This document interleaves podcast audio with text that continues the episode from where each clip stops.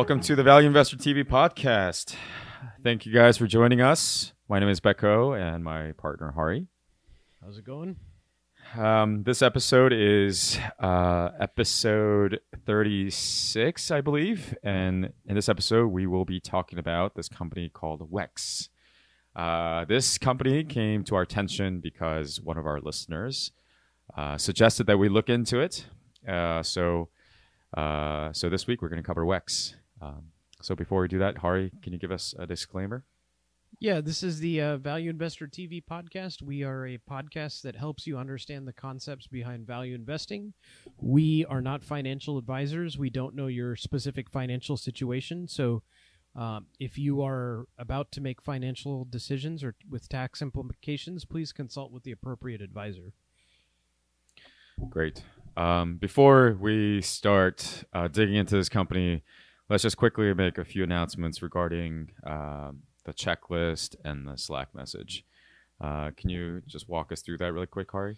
Yeah. So, um, you know, when we talk about uh, a individual company, we actually look at that company with um, uh, through the lens of a checklist, and that checklist contains um, information about uh, you know how to evaluate a business based on some basic principles. Uh, what does the business do? Moat and so on. If you'd like to follow along with us, you can email us at info at valueinvestor.org, and uh, we'll happy to send you that checklist.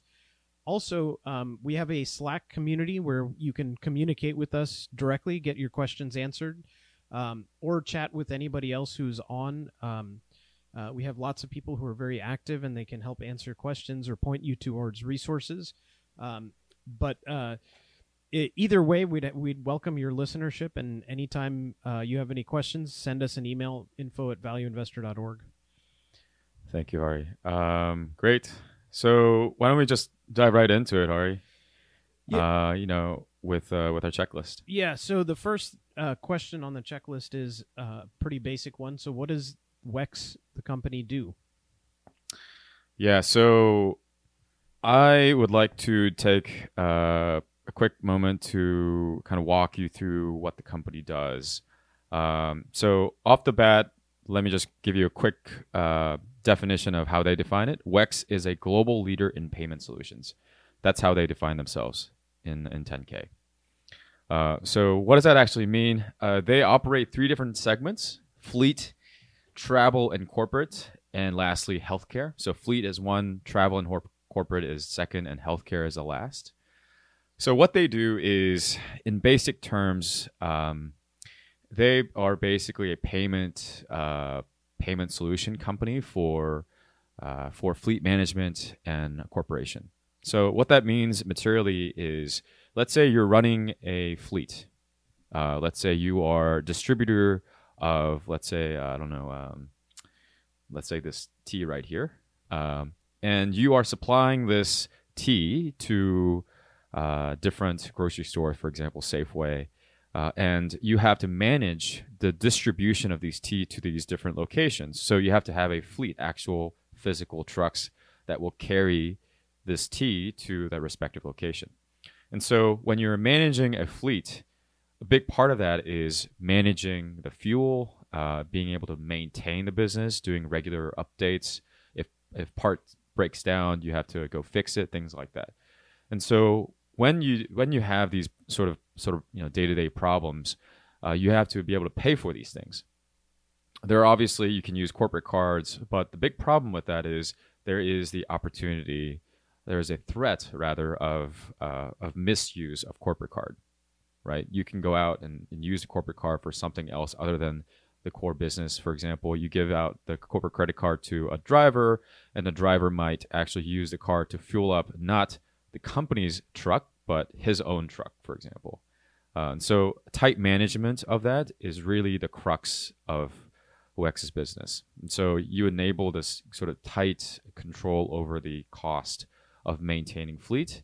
Uh, that's the main fleet business. You have the travel and corporate in a very similar light when you are booking travels or doing, you know, having any sort of expenses related to corporate. The tight control over that uh, over that expense, uh, same kind of concept applies there, as well as healthcare. Um, uh, let me give you a quick, you know, a little bit more color on the company. Uh, they've been around since 1938, uh, so been around the business for about about 35 years. Uh, they are based out of Maine. 1983, not Sorry, what did I say? you said 38, but 38. That would be impressive. yeah. 83, 83. Uh, yes. Um, and they've been around the business for you know for 35 years. Uh, they have a global footprint, uh, based out of Maine, U.S., but they operate out of Europe, Australia, Canada, as well as New Zealand. Just a kind of high level financial summary. As at the time of this recording, um, the market cap is around 10 billion dollars. Per share is around 120, 100, uh, sorry, 230. Uh, 2000, 2019 numbers, they booked 1.72 billion dollars in revenue, gross uh, gross um, income of 385 million, and net income of 155 million dollars. So I'll stop there, and uh, we can dive into these different segments uh, as we see fit, see fit uh, down the checklist. Okay. Um, so knowing that, you know, that, um, you know, the basic overview of this business, um, let's talk about what are the competitive advantages of a business such as this, um, and how, you know, how does that competitive advantage uh, fit into a particular category if there is one? Um, so, Yeah. So here are the. Uh, we'll, just go down the list. Um, do they? Do you think that they have a brand uh, competitive advantage? Um, so I would I would say so. Um, I would say so. So um, I think it's a weak one though. Uh, it's not a really a strong one. Um, if you if we do a quick thought experiment of if you're using Wex versus some other company, do you base your decision based on the brand? Um, I would say no. Um, it wouldn't be a strong moat. It might be. It- I mean, there might be something there, but I don't think it's a strong one because at the end of the day, it's a payment solution. Uh, you know, it's a payment solution uh, company and solution, and uh, as long as you get the job done, I don't think there is much there in terms of brand. Um, Okay. Um, let's talk about um, network effects. So, um, do you think that Wex has any network effects? And maybe we should define what that is if um, people don't know what it is first. Yeah, network effect is um, the value of the product itself goes up with more users using the product. I think a classic example that people use to illustrate this powerful moat is Facebook. Um, if only two people are on Facebook, the value of the product is not really useful. It's not really compelling. But if the whole world is on Facebook, it becomes that much that much more competitive. Um, so that's kind of the the summary of that. With Wex, I think it's I think it's I don't think it's really a network effect. I I'm having a hard time kind of categorizing this. Uh, maybe I can get your help with this, Hari. Yep. So the the main I think a, I think couple really important thing, uh, really important kind of uh, strategic uh, positioning that they have done with the fleet at least is um, they are accepted. Their their card is accepted at more than 90 uh, percent of fueling sites.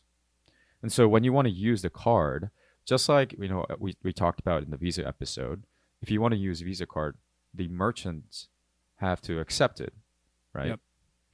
And so same way here, if Wex is not accepted at these gas stations or car repair uh, shops, it's it's useless. So they have you know they have they've been around the block for about 35 years, so they have a lot of these relationships built out with fueling sites so that when you as a customer join Wex ecosystem, you now have ability to fuel at 90 plus sites or not 90 plus, uh, 90% of fueling sites. Well, I- Um, I think that's that is a network effect moat. Um, you know, we, you know, the the other thing is that merchants have now a an obligation to take it because if somebody pulls up with their eighteen wheeler and you don't take their card, well, then they're going to drive down to the next place and you lose business too, right? So, mhm. so there is a there is a benefit there for having um, for both parties. So the more people that take Wex, the more people that are uh, more business will be attracted, um, you know, to there. Uh, Mhm. More people will bring their fleet or their corporate uh, business to them. Um, so I think there is network effects there. But what what we don't know about this, and this is where you'd have to, is how strong that is, because network effects can be very very powerful if it if it um, crowds out any other uh, sources, right? So the other uh, thing that you know we haven't really talked about here is you know what are their competitors doing, right? You know Mhm. if there are any competitors that you know offer the same service, you know do they have similar penetration into the market? In which case their network effect benefit may disappear.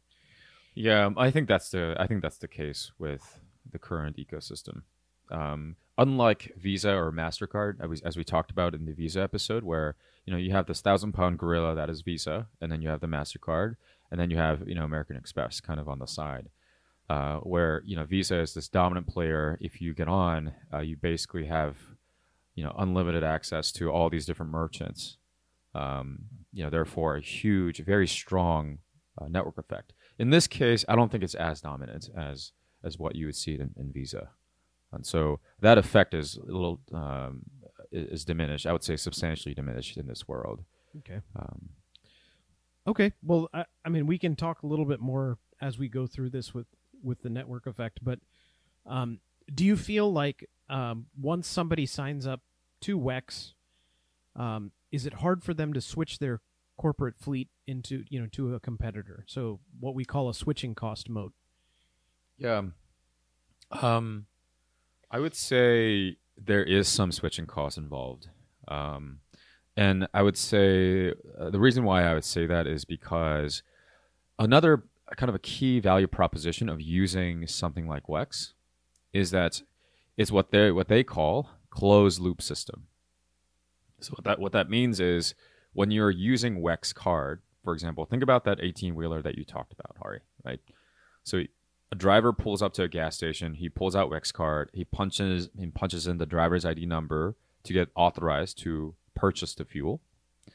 Uh, you have to put in uh, uh, uh, the the mileage. You have to put in how much gas you're pumping. All these different information that you gather at the point of at the point of sale goes goes directly into Wex uh, digital uh, ecosystem infrastructure, and that information is available at the headquarter of the fleet headquarter, right? The fleet manager. And so, from that perspective, if they build their processes around Wex and that that intelligence that they get using the closed loop system, there is some stickiness there that uh, that you might you might find hard to replace with other companies. Yeah, so that that seems to be like a fairly solid moat for them, right? Um, you know, it, it's like uh, you know, Quicken or something like that, where you're, you know, QuickBooks, you know, one of these accounting services where, you know, they're providing you a lot of data. They can give you reports. They can give you all this stuff. You know, for you to migrate wholesale from one, you know, accounting software to another, or one, you know, data analytics software to another will require significant, you know, training, require a lot of people. Um, you know, so I, it, it does sound like there's a, you know, um, a switching cost there um, that Mhm. could be fairly substantial, you know, for, you know, for a, Yeah. uh, for a, uh fleet, you know, management uh, business. Yeah. I, I would say one more thing on that. Uh, I, I think we kind of hammered on the fleet segment, but we also have, as we mentioned up front, travel and corporate segment.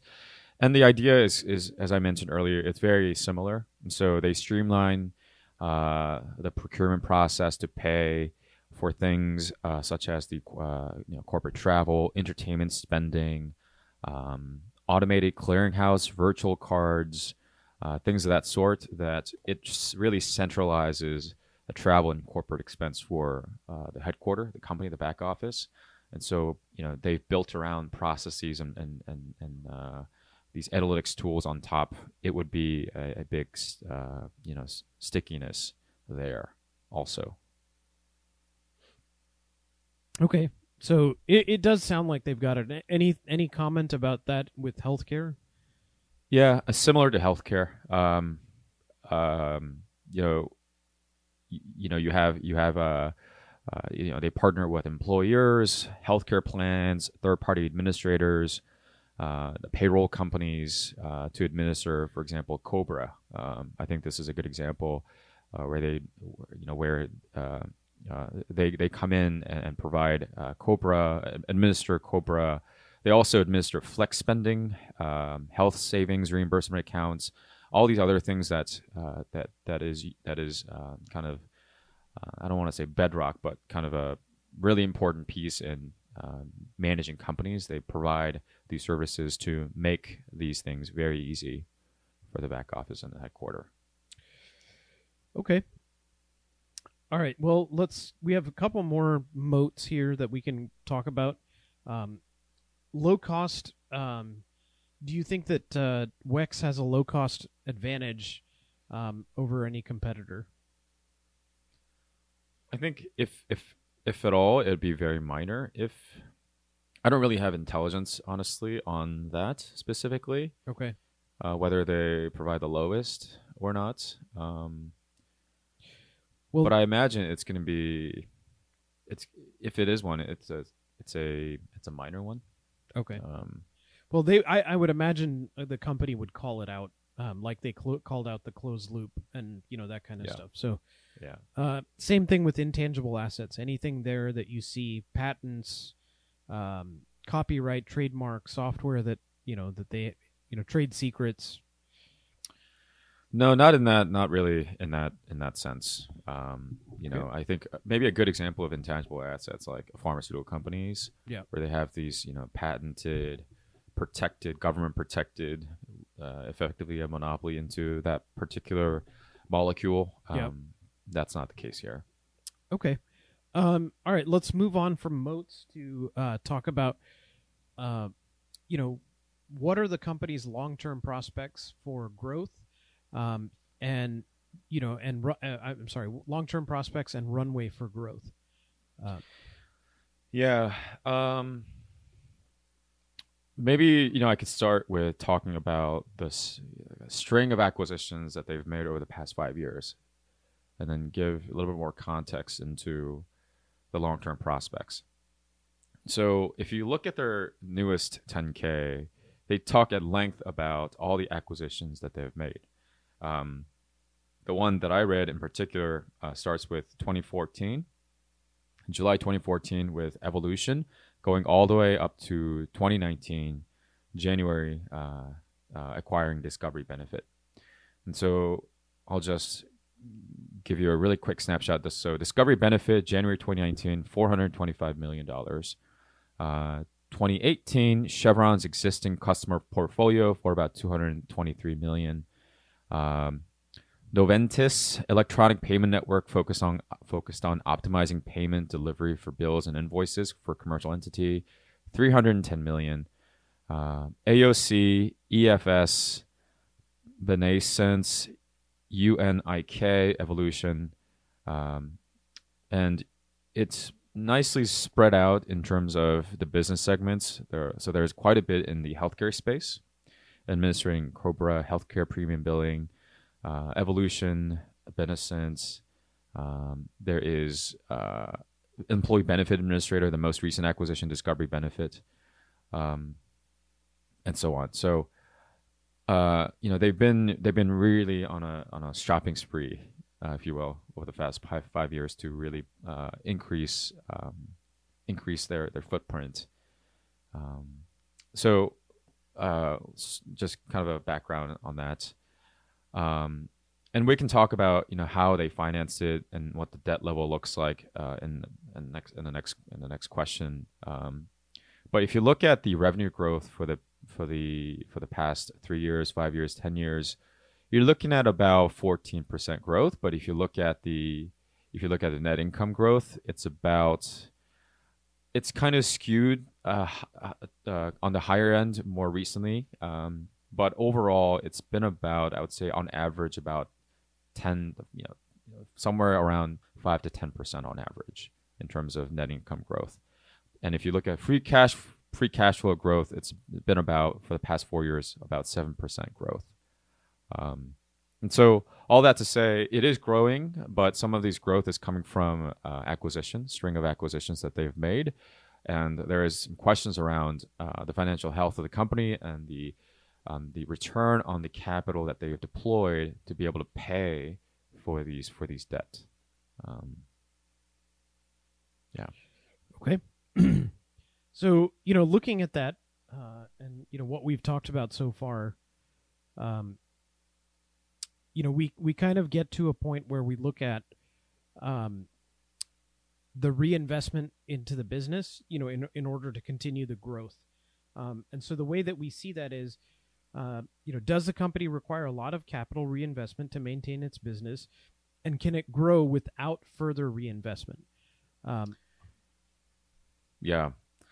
So you know, um, maybe take, taking taking a step back from that question and talk and, just looking at the baseline EBIT, uh, you know, operating profitability ratio, and comparing that to other companies. So right now, uh, the most recent uh, year, uh, WEX uh, have delivered about 22% blended blended rate, including all you know, including all the three different segments of about 22% operating income, operating profitability.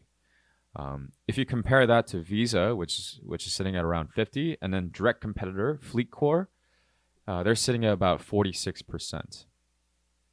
Uh, and if you break out the operating income by three different segments fleet, travel, corporate, and healthcare it tells a more interesting picture. So, fleet is standing at around 36%, uh, travel, corporate, 34%, and healthcare at around 3%. So, you see a, a you know, a huge difference between the first two and then the healthcare segment, which is just teetering at around 3%, 3 to 4% in terms of operating uh, operating margin. Which is pretty lousy, and really. It's it's it's very lousy. And if you actually look at the trend of what that looks like, uh, so starting from 2015, so that's when uh, kind of big acquisition after big acquisition happened in 2014 in terms of the healthcare space. It started at around 7.5 percent um, operating uh, margin. And it stayed around there, 8%. It went up to 8% in 2016. 2017, it starts to dip to 6 And then in 2018, it went down to what, I, what we just told you, uh, 3.4%. So it's uh it's not only is it is it lousy it's on the it's a it's on a downward trajectory which is uh you know which is of concern okay Well, so yeah, go ahead, Hari. Yeah, th- just looking at that though, is there anything that you can see from reading the report to say why? Well, to answer two questions, why is there operating margin lower than FleetCor, even in the direct com- competition line, you know, of the fleet management? You know, FleetCor is 46, they're 36. And then the second question, uh, well, let's let's talk about that one first. Any any answer for why FleetCor is so much more uh, profitable? Yeah, I think um, I think that's a complicated. Uh, I think it's a complicated question. You, I think we can break it out into several parts, but one that I've noticed, uh, the one that I've noticed that's been kind of a glaring um, sign for me is if you look at the interest payment per revenue, mm-hmm. you're talking about about seven percent now, teetering at eight to seven, eight to eight to eight to seven percent it went up to about 11% in 2016 um, of revenue going towards interest payment. Um, and now this is you know this is this is not this is not part of the EBIT, but I think this is an important one to mention. Um, that the interest payment is is uh, is now a substantial part of uh, what what goes out as an expense for this company. Um, yeah. Okay, and then let's look at um, the healthcare segment. You know, um, any idea why it's been trending downward? Have they talked about that in the annual report? Uh, not so much. Um, not so much. I think this was something that I had to dig dig in to really find out. Okay. Um, and so I, there wasn't anything that management really explicitly uh, you know, wrote out in the annual report. uh, we're gonna we're gonna talk about this uh, the next episode, but I imagine um, the uh, management incentive is at play here. Um, we'll talk about that in the next in the next episode in ter- in terms of the uh, you know the management incentive structure, what they're incentivized for, uh, things like that. Um, I, I'm sure some of that is at play here.